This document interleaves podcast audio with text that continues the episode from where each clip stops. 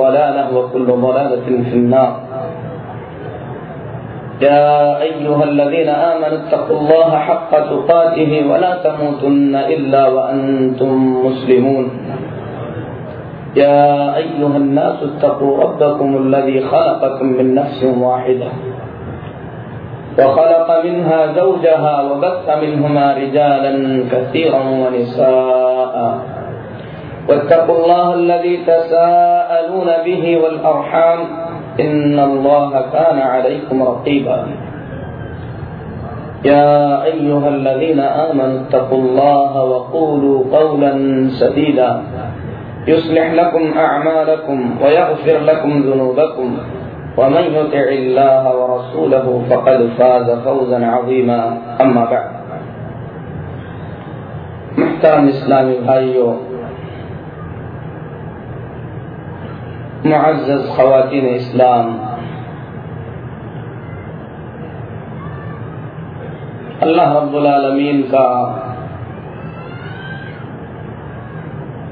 हम तमाम मुसलमानों पर बड़ा एहसान है कि अल्लाह रब्बुल आलमीन ने हम तमाम को दीन इस्लाम की हिदायत फरमाई। अल्लाह से दुआ है कि अल्लाह तबारक व ताला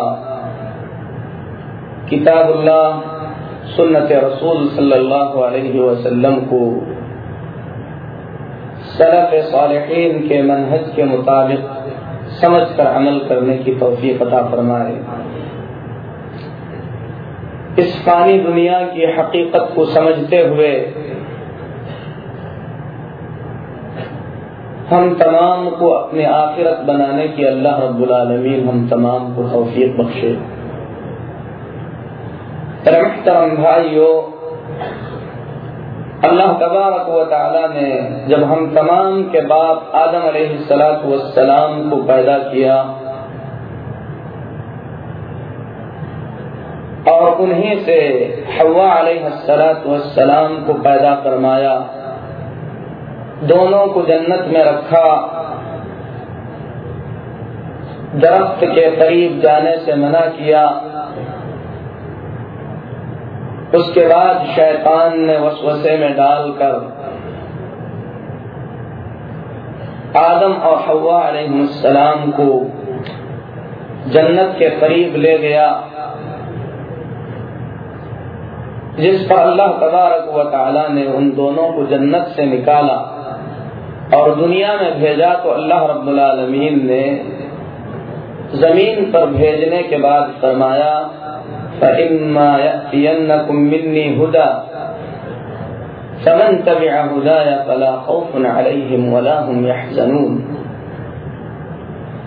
जन्नत से निकाल कर तुम्हें दुनिया में भेजा जा रहा है तुम्हारे दुनिया में जाने के बाद मेरी तरफ से रहनुमाई भेजी जाएगी सीधा रास्ता दिखाया जाएगा तुम में से जो शख्स उस रास्ते पर चलेगा, उसे किसी किस्म का कोई खौफ नहीं होगा और न ही उसे किसी किस्म का कोई गम होगा। उसके फ़ौरन बाद अल्लाह तबारक व ताला ने उन लोगों का अंजाम भी बयान फरमाया जो अल्लाह की भेजी गई इस हिदायत को ठुकराएँगे कि अल्लाह तबारक व ताला ने उनके लिए दर्दनाक अजाब तैयार कर रखा है। इन दोनों आयात में अल्लाह तबारक ने आदम सलाम को इस दुनिया में रखे जाने का मकसद बयान फरमाया है कि ये दुनिया इसलिए बनाई गई है कि अल्लाह के बंदे अल्लाह रब्बुल की हिदायत और रहनुमाई को पहचान कर उसके मुताबिक अमल करें। अगर उसके मुताबिक अमल करेंगे तो ऐसी सूरत में उनकी आखिरत समर जाएगी। जन्नत से उन्हें निकाला गया था, जन्नत में उन्हें दोबारा दाखिला दिया जाएगा। अगर अल्लाह के भेजे गए इस हिदायत को ठुकरा देंगे तो ऐसी सूरत में उनका ठिकाना जहन्नम बन जाएगा। तो मेरे मुहतरम भाइयों, ये दुनिया ये दुनिया की ज़िंदगी दर हकीकत अपने आखिरत को बनाने का एक मौका है जो अल्लाह तबारक वाली ने हम तमाम को अता फरमाया। अगर कोई शख्स इस दुनिया के हकीकी मकसद को भूल कर इस दुनिया को बनाने में लग जाए तो ऐसी सूरत में इससे बड़ी नादानी कुछ भी नहीं हो सकती। इसीलिए इस दुनिया को अल्लाह तबारक व ने बहुत ही ज़्यादा हकीर और बहुत ही ज़्यादा जलील बनाया है। कुरान करीम में अल्लाह तबारक व ने कई मकामात पर इस दुनिया को बहुत ही ज़्यादा मामूली चीज़ से निकाल दिया है। एक जगह पर अल्लाह तबारक व ताला फरमाता है दुनिया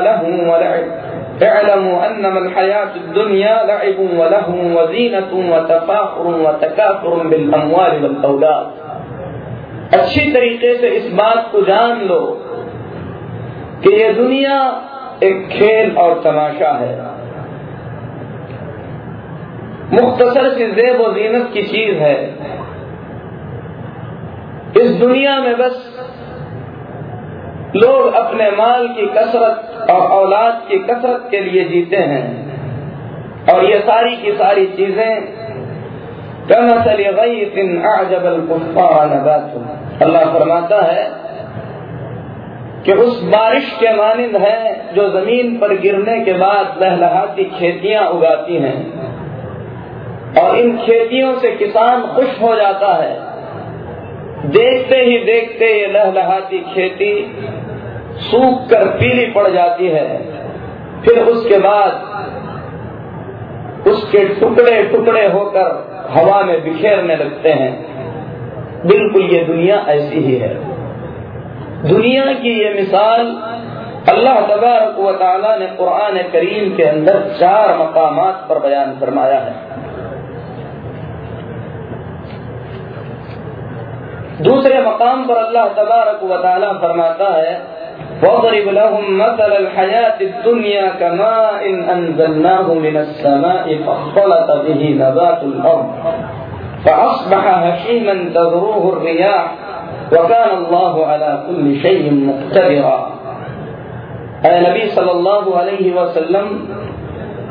इन लोगों से आप दुनिया की मिसाल बयान कर दीजिए कि इस दुनिया की मिसाल ऐसी है जैसे ज़मीन से पानी बरसाया, आसमान से पानी बरसाया गया है। फिर उसके बाद उससे चारा निकल आया, खेती निकल आई। फिर उसके बाद वो सूख कर खशो खाशात बन गई, जिसे हवाएँ उड़ाती फिरती हैं। तो मोहतरम भाइयों, ये दुनिया इसकी कोई हकीकत नहीं है। इसीलिए नबी करीम सल्लल्लाहु अलैहि वसल्लम फरमाते हैं इस दुनिया की हकारत को बयान करते हुए तिरमिली शरीफ की रिवायत है हदीब के रावी हैं कि नबी करीम सल्लल्लाहु अलैहि वसल्लम ने फरमाया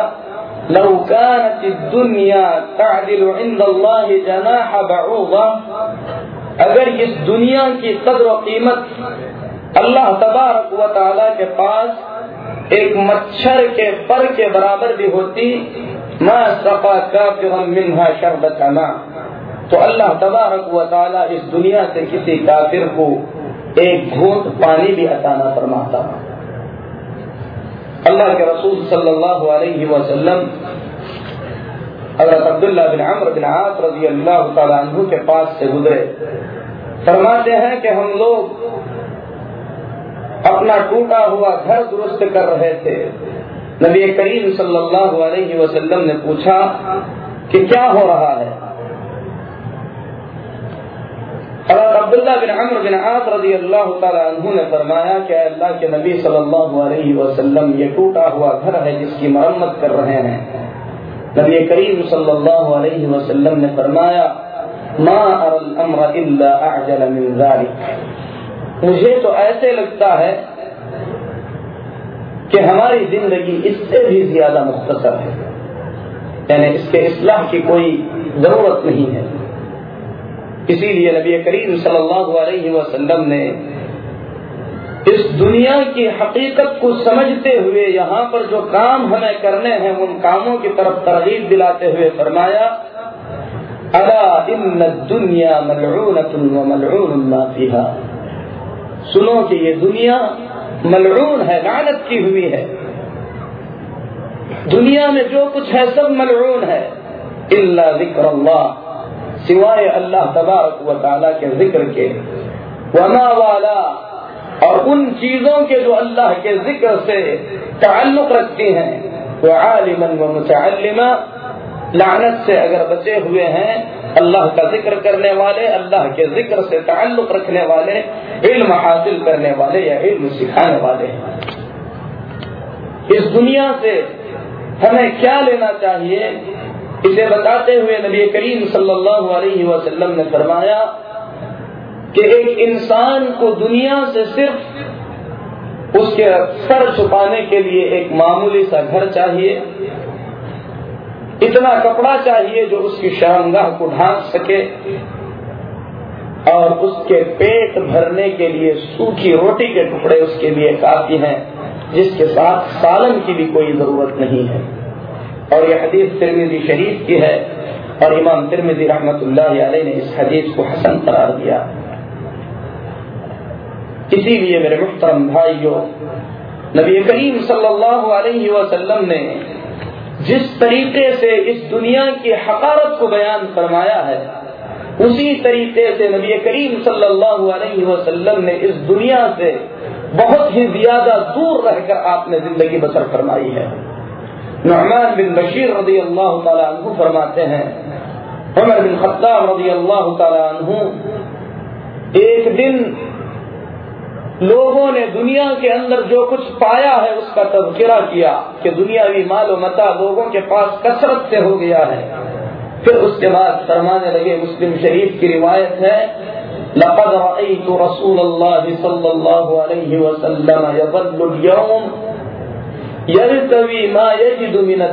मा यमलअ बतना। अल्लाह की कसम, मैंने नबी करीम सल्लल्लाहु अलैहि वसल्लम को पूरे दिन भूख से तड़पते हुए देखा है। और आप सल्लल्लाहु अलैहि वसल्लम के पास ऐसी रद्दी खजूरें भी नहीं थी जिनसे आप सल्लल्लाहु अलैहि वसल्लम अपना मुबारक पेट भर सके। हज़रत कतादा रज़ी अल्लाह तु फरमाते हैं, अनस रज़ी अल्लाह तु के घर एक खब्बाज था जो रोटियाँ पकाया करता था। लोग आकर रोटी ले जाया करते थे। अगर अनस रज़ी अल्लाह तहु लोगों से फरमाया करते थे, कुलू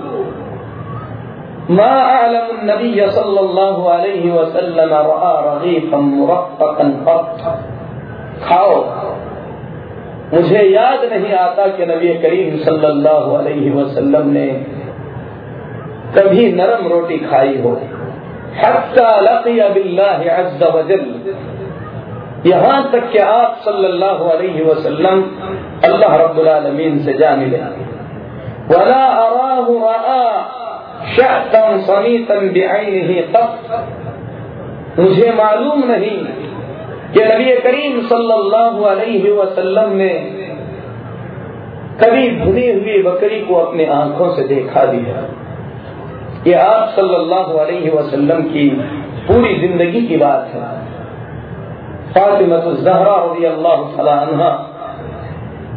एक मर्तबा रोटी का एक टुकड़ा लेकर मोहम्मद के पास पहुँची।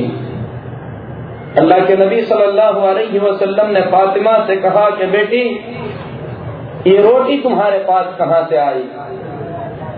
फातिमा ने कहा अब्बा जान, घर में थोड़ा सा आटा था। मैंने उसकी एक रोटी बनाई। दिल रहा न गया, टुकड़ा लेकर मैं आपके पास आई हूँ। नबी करीम सल्लल्लाहु अलैहि वसल्लम ने रोटी का टुकड़ा अपने मुँह में रखते हुए फरमाया कि फातिमा, तीन दिन के बाद तेरे बाप के हलक में उतरने वाला यह पहला लुकमा है। उमर बिन खत्ताब रबी अल्लाह तु नबी करीम सल्लल्लाहु अलैहि वसल्लम के घर में दाखिल होते हैं। देखा कि आप सल्लल्लाहु अलैहि वसल्लम के सर के नीचे चमड़े की थैली का बनाया हुआ एक तकिया है, जिसमें घास भरी हुई है। आप सल्लल्लाहु अलैहि वसल्लम के पैर के सामने दीवार पर कुछ रस्सियाँ लटक रही हैं। आप सल्लल्लाहु अलैहि वसल्लम के जिसम अतहर के नीचे एक चटाई बिछी हुई है, जिससे आप सल्लल्लाहु अलैहि वसल्लम के जिस्म मुबारक पर निशान पड़ गए हैं। उमर बिन खत्ताब रज़ी अल्लाह तु अपने नबी सल्लल्लाहु अलैहि वसल्लम की इस हालत को देखकर अपनी आँखों पर काबू न रख पाए, आँखों से आँसू निकल आए। मोहम्मद रसूलुल्लाह सल्लल्लाहु अलैहि वसल्लम ने उमर बिन खत्ताब को रोते हुए देखा तो कहा, क्यों रोते हो? कहा क्या है अल्लाह के रसूल सल्लल्लाहु अलैहि वसल्लम कैसर किसरा आरामदाह रेशम के बिस्तर पर सोते हैं। और आपको आराम करने के लिए बिस्तर तक मैसर नहीं है। नबी करीम सल्लल्लाहु अलैहि वसल्लम ने अपने साथी को तसल्ली देते हुए फरमाया, अमा तरदा अन तकून लहुम दुनिया वलन आखिरा। इब्न खत्ताब, क्या ये अच्छी बात नहीं है कि अल्लाह उन्हें दुनिया दे दे और हमें आखिर कदर फरमाए? हज़रत आयशा सिद्दीका रज़ी अल्लाह तला फरमाती हैं, रसूल अकरम सल्लल्लाहु अलैहि वसल्लम के घर की ये अकलुती हसीर ऐसी थी कि दिन में मेहमानों के लिए इसे बिछाया जाता, जब रात होती तो लाकर नबी करीम सल्लल्लाहु अलैहि वसल्लम के आराम के लिए यह हसीर बिछाई जाती थी। नबी करीम सल्लल्लाहु अलैहि वसल्लम की इस हालत को देखकर अब्दुल्ला बिन मसूद रबी अल्लाह तु ने नबी करीम सल्लल्लाहु से फरमाया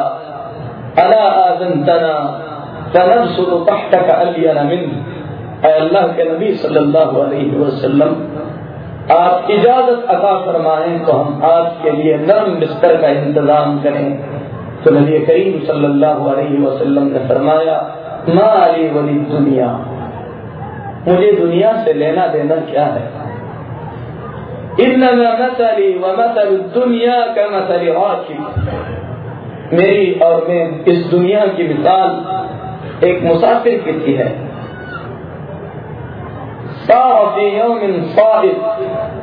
जो किसी गर्मी के दिन में सफ़र के लिए निकल पड़ा है। गर्मी की थकान से सफ़र से परेशान होकर किसी दरख्त के नीचे थोड़ी देर सुस्ता लेने के लिए उतरा। थकान खत्म हो गई तो फिर यहाँ से चल पड़ा। ये हदीस मुस्लिम अहमद की है। अहमद शाकिर ने इस हदीस को हसन करार दिया है। अल्लाह के नबी सल्लल्लाहु अलैहि वसल्लम के पास दुनियावी साज सामान में बहुत ज़्यादा मौजूद नहीं था। लेकिन उसके बावजूद भी आप सल्लल्लाहु अलैहि वसल्लम दुनिया के सबसे बड़े फैयाद और सबसे बड़े सखी थे। बुखारी और मुस्लिम की रिवायत है, हज़रत अबू हुरैरा रज़ी अल्लाह फरमाते हैं, नबी करीम सल्लल्लाहु अलैहि वसल्लम ने फरमाया, लौ कान ली मिस्लु उहद ज़हबा लसरनी अल्लाह यमुर अलैहि सलातु लयाल व इंदी मिनहु शै अगर मेरे पास उहद पहाड़ के बराबर सोना भी आ जाए तो मुझे बड़ी खुशी होगी कि तीन दिनों के अंदर अंदर ये सारा खजाना अल्लाह के रास्ते में सदका करूँ बचाऊं तो इतना बचाऊं जो मेरे कर्ज अदा करने के लिए काफ़ी हो जाए अल्लाह के रसूल सल्लल्लाहु अलैहि वसल्लम जैसा कि अबू हुरैरा रज़ी अल्लाह तु का बयान है, भूख से परेशान होकर बाहर निकले। अबू बकर सिद्दीक रज़ी अल्लाह तु और उमर बिन खत्ताब रज़ी अल्लाह तु दोनों दूसरी तरफ़ से तशरीफ़ लाए। नबी करीम सल्लल्लाहु अलैहि वसल्लम ने अबू बकर और उमर से पूछा कि क्यों निकले हो? कहा कि अल्लाह के नबी सल्लल्लाहु अलैहि वसल्लम भूख से परेशान होकर बाहर निकले हैं। नबी करीम सल्लल्लाहु अलैहि वसल्लम ने फरमाया, जिस भूख ने तुम्हें बाहर निकाला है, उसी भूख से परेशान होकर मैं भी बाहर निकला हूँ। तीनों एक अंसारी के घर पहुँचे। सहाबी घर में मौजूद न थे। सहाबी की बीवी ने अबू बकर, उमर और रसूलुल्लाह सल्लल्लाहु अलैहि वसल्लम अजमईन उनको आते हुए देखा तो मरहबा कहा, नबी करीम सल्लल्लाहु अलैहि वसल्लम ने कहा कि फुला कहाँ है? सहाबिया ने कहा कि अल्लाह के नबी सल्लल्लाहु अलैहि वसल्लम पीने के लिए पानी लाने गए हैं, आप तशरीफ़ रखें।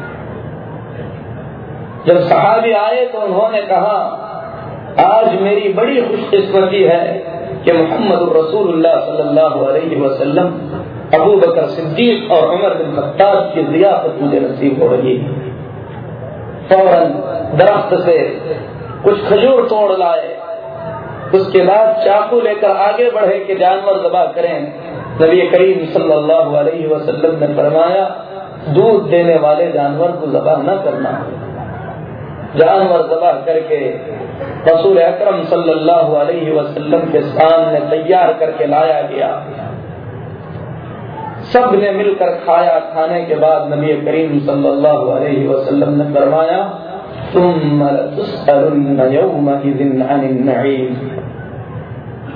तुम्हें कियामत के दिन इस नेमत के बारे में पूछा जाएगा। घरों से भूखे निकले थे अल्लाह ने तुम्हें पेट भर खिलाया। इस नेमत के बारे में अल्लाह तुमसे पूछेगा। सोचने का काम है कि एक आदमी अगर भूख से परेशान होकर निकला है तो यकीनन काफ़ी देर से खाया नहीं होगा। जब पेट भर खाना खा लिया तो नबी सल्लल्लाहु अलैहि वसल्लम उस मौके पर फरमाते हैं कि इस नेमत के बारे में सवाल होगा। आज ऐसी कितनी नेमतें हैं जो अल्लाह तबारक वाली ने हमें अता फरमाई है? हम में से हर शख्स थोड़ी देर के लिए अपने कपड़ों की अलमारी के बारे में सोचे कि कितने कपड़े उसके पास रखे हुए हैं। उमिन आयुषा सिद्दीका रज़ी अल्लाह फरमाती हैं मोहम्मद रसूलुल्लाह सल्लल्लाहु वसल्लम के पास एक कपड़ा था। जो चार गज लंबा और सवा गज चौड़ा था। ये आप सल्लल्लाहु अलैहि वसल्लम का मुकम्मल लिबास था। अगर सामित रज़ी अल्लाह फरमाते हैं, मोहम्मद रसूलुल्लाह सल्लल्लाहु अलैहि वसल्लम, जिस कपड़े में हमें नमाज़ पढ़ाया करते थे उस कपड़े की तंगी की वजह से आप सल्लल्लाहु अलैहि वसल्लम आसानी से बैठ नहीं पाते थे। जैसी ज़िंदगी आप सल्लल्लाहु अलैहि वसल्लम ने बतर फरमाई, अपने सहाबा कराम को भी नबी करीम सल्लल्लाहु अलैहि वसल्लम ने ऐसी ही ज़िंदगी की तरजीब अता फरमाई थी। अबू हुरैरा रज़ी अल्लाह तआला का बयान है, बुखारी शरीफ में है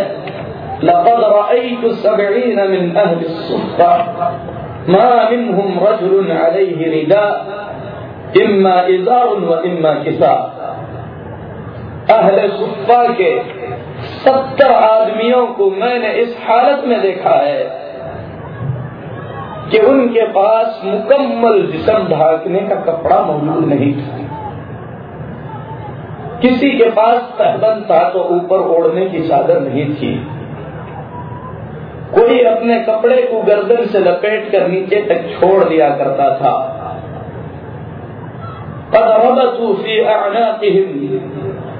अपना कपड़ा गर्दन से बाँध कर नीचे लटका दिया करते थे।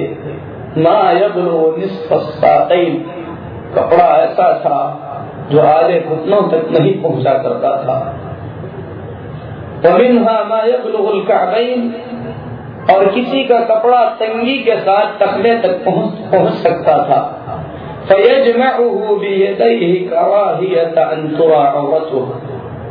अपने कपड़े को हमेशा अपने हाथ में पकड़े रहते थे। इस खौफ से कि कहीं शर्मगाह ज़ाहिर न हो जाए।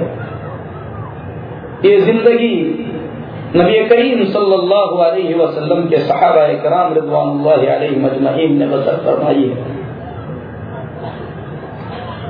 मेरे भाइयों ये दुनिया जैसा कि नबी करीम सल्लल्लाहु अलैहि वसल्लम ने फरमाया है, एक मुसाफिर की तरह ज़िंदगी बसर करने वाली जगह है। इसीलिए अब्दुलरहमान बिन औफ रज़ी अल्लाह तु हज़रत अमर बिन औफ रज़ी अल्लाह तु बयान करते हैं कि हज़रत अबू उबैदा रज़ी अल्लाह तु बहरैन से कुछ माल लेकर आए जिजिए का माल था। सुबह के वक्त सहाबा कराम मजमईन अल्लाह के नबी सल्लल्लाहु अलैहि वसल्लम के गिर्द जमा हो गए। तो आप सल्लल्लाहु अलैहि वसल्लम ने मुस्कुरा कर फरमाया, बहरैन के माल के आने की इत्तला पहुँची होगी। सुनो, अल्लाह की कसम, मुझे तुम पर फकीरी का कोई खौफ नहीं है। मुझे डर है कि ये दुनिया तुम्हारे लिए खोल दी जाएगी जिस तरीके से पिछले लोगों ने दुनिया के अंदर मुनाफसत की, एक दूसरे से आगे बढ़ने की कोशिशें की, उसी तरीके से तुम भी दुनिया तलबी में लग जाओगे। फिर जैसे वो हलाक हो गए, वैसे ही तुम भी हलाक को बर्बाद हो जाओगे।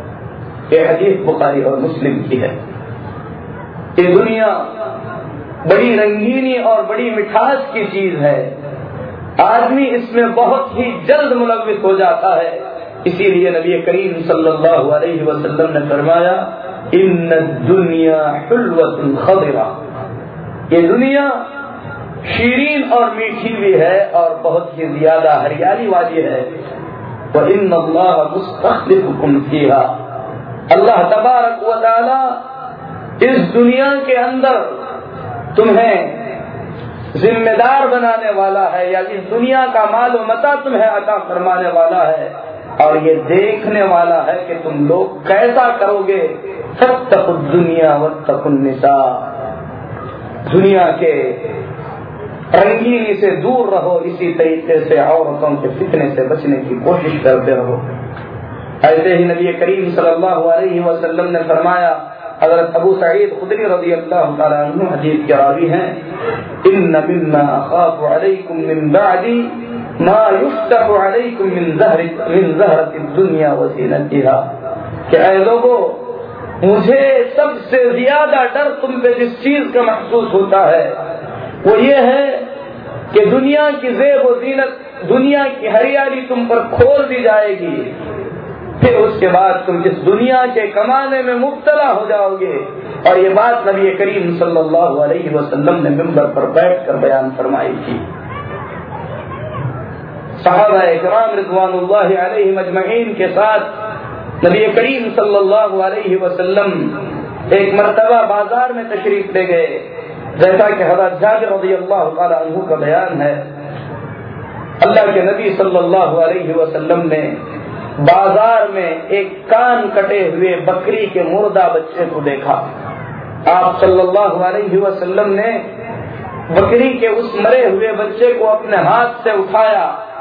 फरमाया कि किसे ये पसंद है कि इसे एक दिरहम में खरीदे। साहबा ने कहा अल्लाह के रसूल सल्लल्लाहु अलैहि वसल्लम, भला इसे लेकर कोई क्या करेगा? नबी करीम सल्लल्लाहु अलैहि वसल्लम ने फरमाया कि बगैर कीमत के इसे कौन लेना चाहता है? सहाबा ने कहा अल्लाह के रसूल सल्लल्लाहु अलैहि वसल्लम, ये तो मुर्दार है। अगर ये ज़िंदा होता, तब भी इसमें ऐब है कि इसका कान कटा हुआ है। तो नबी करीम सल्लल्लाहु अलैहि वसल्लम ने जब ये पूरा नक्शा सहाबा के जहन में बिठा दिया तो फरमाया, वल्लाही वल्लाही दुनिया अहवन अल्लाह मिन हादा अलैकुम अल्लाह की कसम जितना हकीर ये मुर्दा और कान कटा हुआ बकरी का बच्चा तुम हम तुम लोगों की नज़र में है अल्लाह रब्बुल के पास ये सारी दुनिया इससे भी ज़्यादा हकीर और इससे भी ज़्यादा जलील है इसीलिए मेरे मुहतरम भाइयों अल्लाह तबारक व ने ये दुनिया ज़्यादातर उन लोगों को अता नहीं फरमाया जिनसे अल्लाह तबारक मोहब्बत करता था। नबी करीम सल्लल्लाहु अलैहि फरमाते हैं कि अल्लाह दुनिया को उन्हें भी अता करता है जिनसे मोहब्बत करता है और उन्हें भी अता करता है जिनसे अल्लाह की कोई मोहब्बत नहीं होती।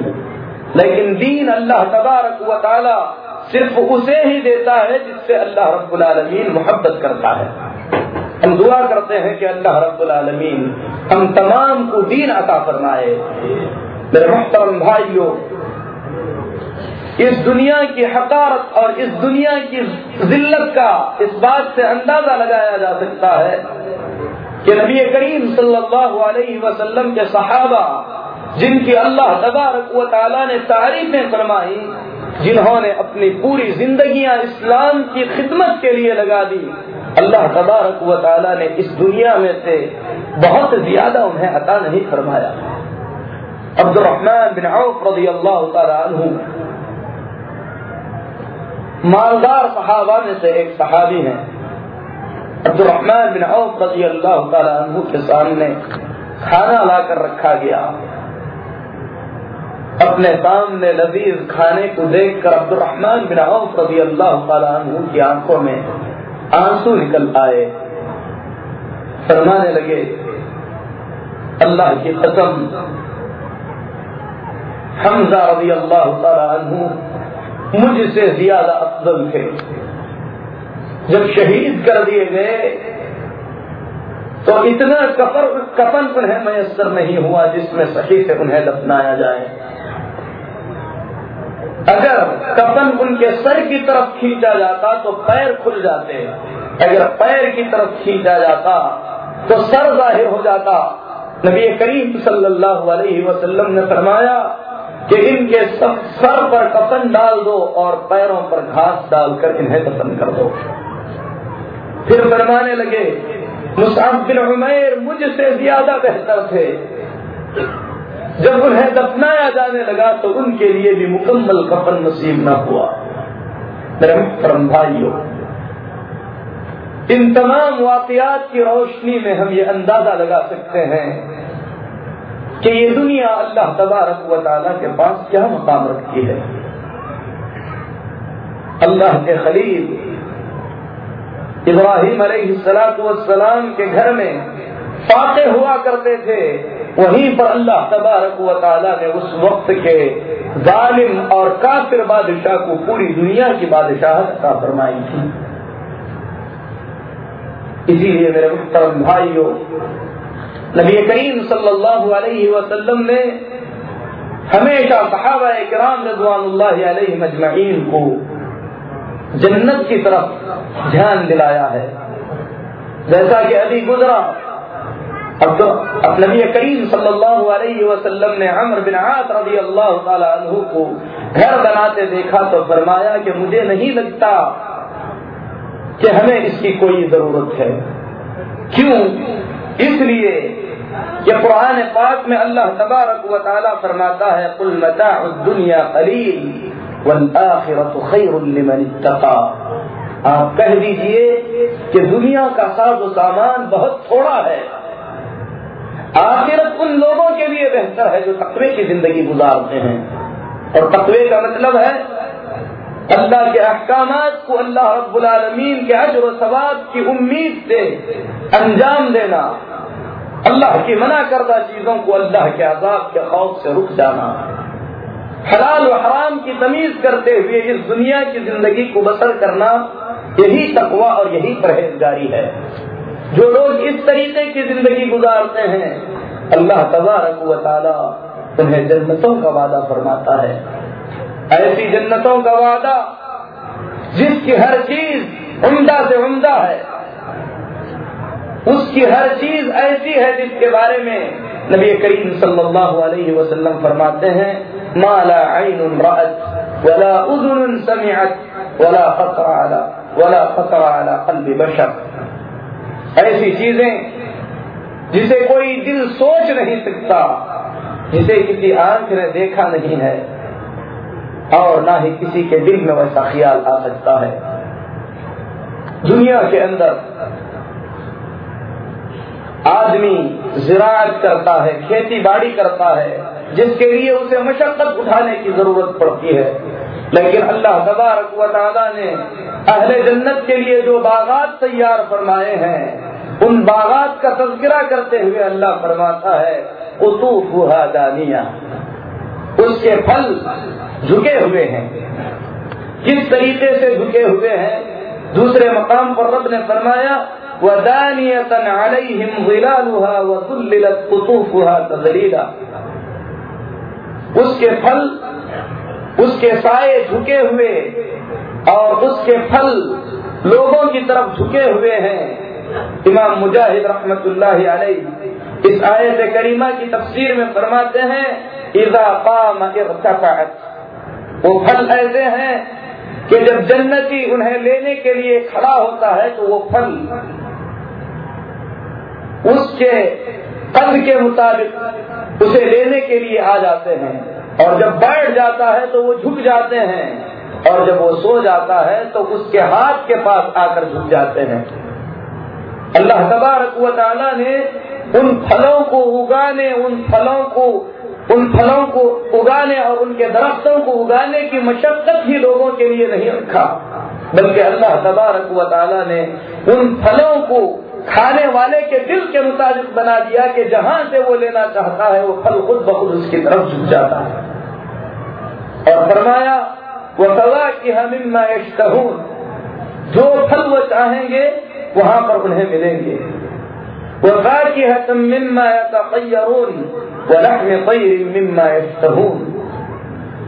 जो फल चुन कर लेना चाहेंगे, वो उन्हें मयसर हो जाएगा। गोश्त में से जो गोश्त वो खाना चाहेंगे, उन्हें अता कर दिया जाएगा। अल्लाह तबारक व ने जन्नत के पीने की चीज़ों में तरगीब दिलाते हुए फरमाया व सका हम रब हम शराबन तहूरा। अल्लाह तबारक व ने जन्नतियों के लिए पाक शराब का इंतज़ाम फरमाया है। अल्लाह फरमाता है कि चांदी के बर्तन उनके सामने से घुमाए जाएँगे और बर्तनों की भी अल्लाह तबारक व ने खसूसियत के साथ उनका वस्फ बयान करते हुए फरमाया कदरूहा तकदीरा देखने में बड़े भले मालूम होंगे इसीलिए उन्हें खास अंदाजे से बनाया गया है और बर्तनों को लाने वाले वो ऐसे होंगे कि अल्लाह फरमाता है, यकूफ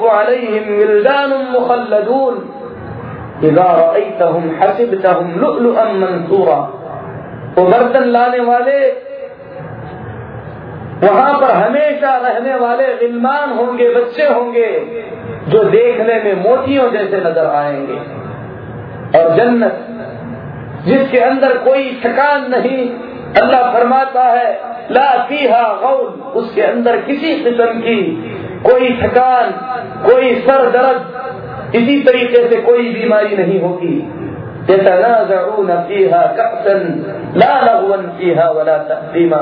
अल्लाह फरमाता है कि एक के बाद दूसरा गिलास पीते जाएँगे। उसके अंदर किसी किस्म की बदतमीजी की कोई बात नहीं होगी और ना ही किसी किस्म की बेहुदा बातें होंगी। इन तमाम चीज़ों के खाने, पीने के बाद लोगों की जो कैफियत होगी नबी करीम सल्लल्लाहु अलैहि वसल्लम ने, उस कैफियत को बयान करते हुए फरमाया कि अहल जन्नत खाएँगे, पिएँगे, लेकिन न पेशाब की आदत होगी और न ही सदाए आदत की कोई ज़रूरत पड़ेगी। सहाबा ने कहा अल्लाह के नबी सल्लल्लाहु अलैहि वसल्लम, फिर वो जो कुछ खाएँगे, उसका क्या होगा? तो नबी करीम सल्लल्लाहु अलैहि वसल्लम ने फरमाया कि उनके जिस्मों से मुश्क मुश्क के मानिंद पसीना निकलेगा, जिससे वो सारी की सारी चीज़ जो है, खत्म कर दी जाएगी। और उन्हें अल्लाह की तकबीर और अल्लाह की तस्वीर ऐसे उनका इल्हाम, ऐसे इल्हाम कर दी जाएगी जैसे दुनिया के अंदर अल्लाह के बंदे सांस लिया करते हैं। भाइयों जन्नत की एक नहर का तस्करा करते हुए। नबी करीम सल्लल्लाहु अलैहि वसल्लम ने फरमाया कि उसकी जो मिट्टी है, वो मुश्क है। उसका पानी दूध से ज़्यादा सफ़ेद और शहद से ज़्यादा मीठा है। उस नहर के पास परिंदे आते हैं, जिन परिंदों की गर्दनें ऊँट के मानिंद लंबी हुआ करती हैं। अमर बिन खत्ताब रज़ी अल्लाह तु ने जब परिंदों की ये सिफत सुनी तो कहा अल्लाह के नबी सल्लल्लाहु अलैहि वसल्लम, वो तो बड़े नाज नहमत में है। नबी करीम सल्लल्लाहु अलैहि वसल्लम ने फरमाया, उनसे ज़्यादा नाज नहमत में वो लोग हैं जो इन परिंदों को खाएँगे और वो अहल ईमान होंगे, जिन्हें जन्नत में इन परिंदों का गोश्त अदा किया जाएगा। इसी इसी तरीके से एक आदमी दुनिया के अंदर घर बनाने के लिए दुनिया भर की मशक्कत और परेशानी बर्दाश्त करता है। और जो लोग दुनिया को सब कुछ समझ बैठे हैं, हलाल और हराम की तमीज किए बगैर अपनी ज़िंदगी का बड़ा मकसद बना लेते हैं कि एक आलिशान घर होना चाहिए। इस घर के बनाने से पहले आदमी जन्नत के इस घर के बारे में सोचे, जिसका तस्करा मुस्लिम शरीफ में किया गया।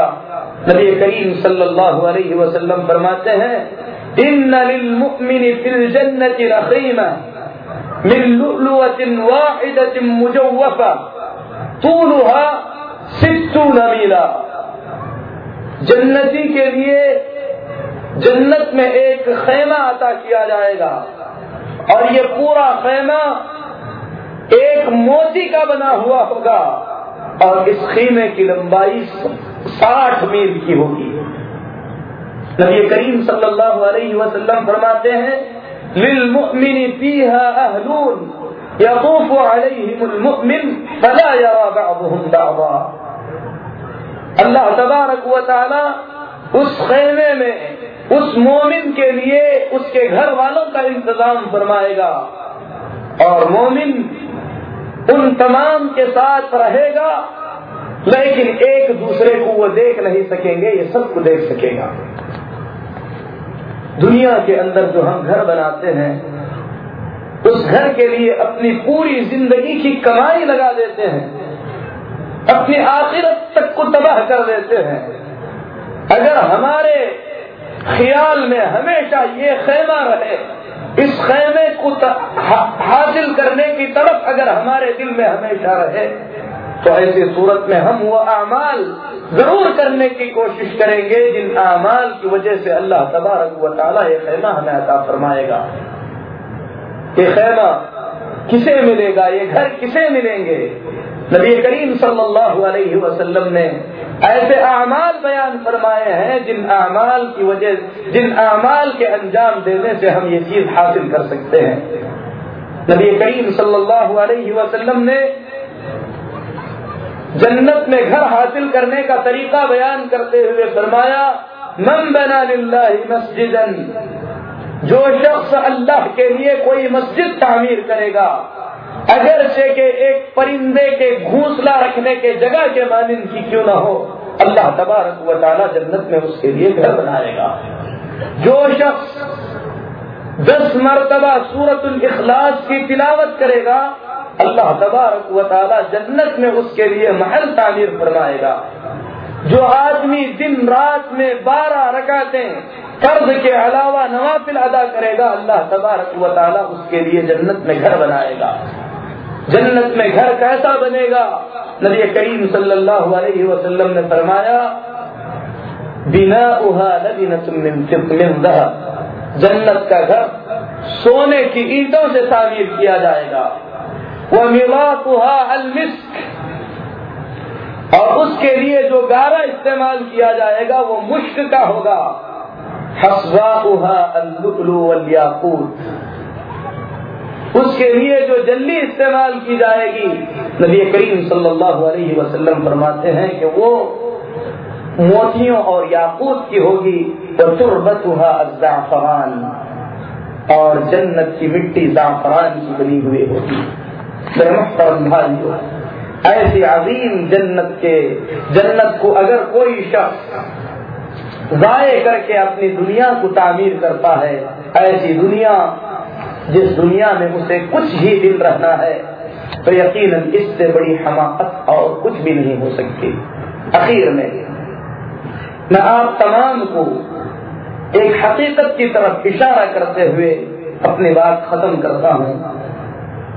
कि दुनिया अगर कितनी भी अता की जाए, जैसा कि नबी करीम सल्लल्लाहु अलैहि वसल्लम ने फरमाया कि मेरी उम्मत की उम्रें साठ पैंसठ के दरमियान की हैं। उससे ज़्यादा अगर आदमी इस दुनिया के अंदर जी सकता है तो इस दौर में सौ को तजावुज करने वाले बहुत कम लोग हैं। और हम में से तकरीबन सबने अगर पूरी ज़िंदगी उन्हें अता की जाए, आधी या आधी के करीब की ज़िंदगी हमने गुजार ली है। हम अपनी बकिया आधी ज़िंदगी को गुजारने के खातिर, उसे संवारने के लिए अपने मुल्क से एक दूसरे मुल्क में आकर कमा रहे हैं, ताकि हमारी बाकी ज़िंदगी संवर जाए, हम आराम से रह सकें। मेरे मुख्तरम भाइयों हमने कभी ये सोचा कि अपनी मुख्तसर सी ज़िंदगी को संवारने के लिए अगर हम एक मुल्क से दूसरे मुल्क तक आ सकते हैं गुर्बत बर्दाश्त कर सकते हैं, कोई बच्चों से दूर है, कोई बीवी से दूर है माँ बाप से दूर है, रिश्तेदारों से दूर है, ये सारी परेशानियाँ हमने सिर्फ़ मुख्तसर सी ज़िंदगी को बनाने के लिए बर्दाश्त की हैं।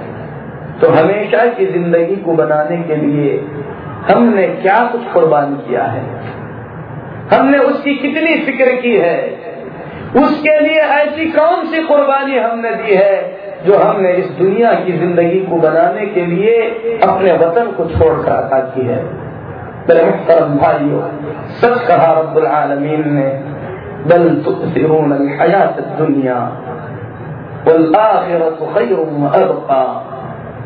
बल्कि तुम लोग दुनिया की ज़िंदगी को आखिरत पर तरजीह देते हो। जबकि आखिरत भली भी है और हमेशा बाकी रहने वाली है। अल्लाह से दुआ करते हैं कि अल्लाह हम तमाम को अपने आखिरत के फ़िक्र करने की तोफी पता फरमाए। दुनिया की हकीकत को समझकर, इस दुनिया को आखिरत बनाने के लिए सर्फ करने की अल्लाह तोफीक दे।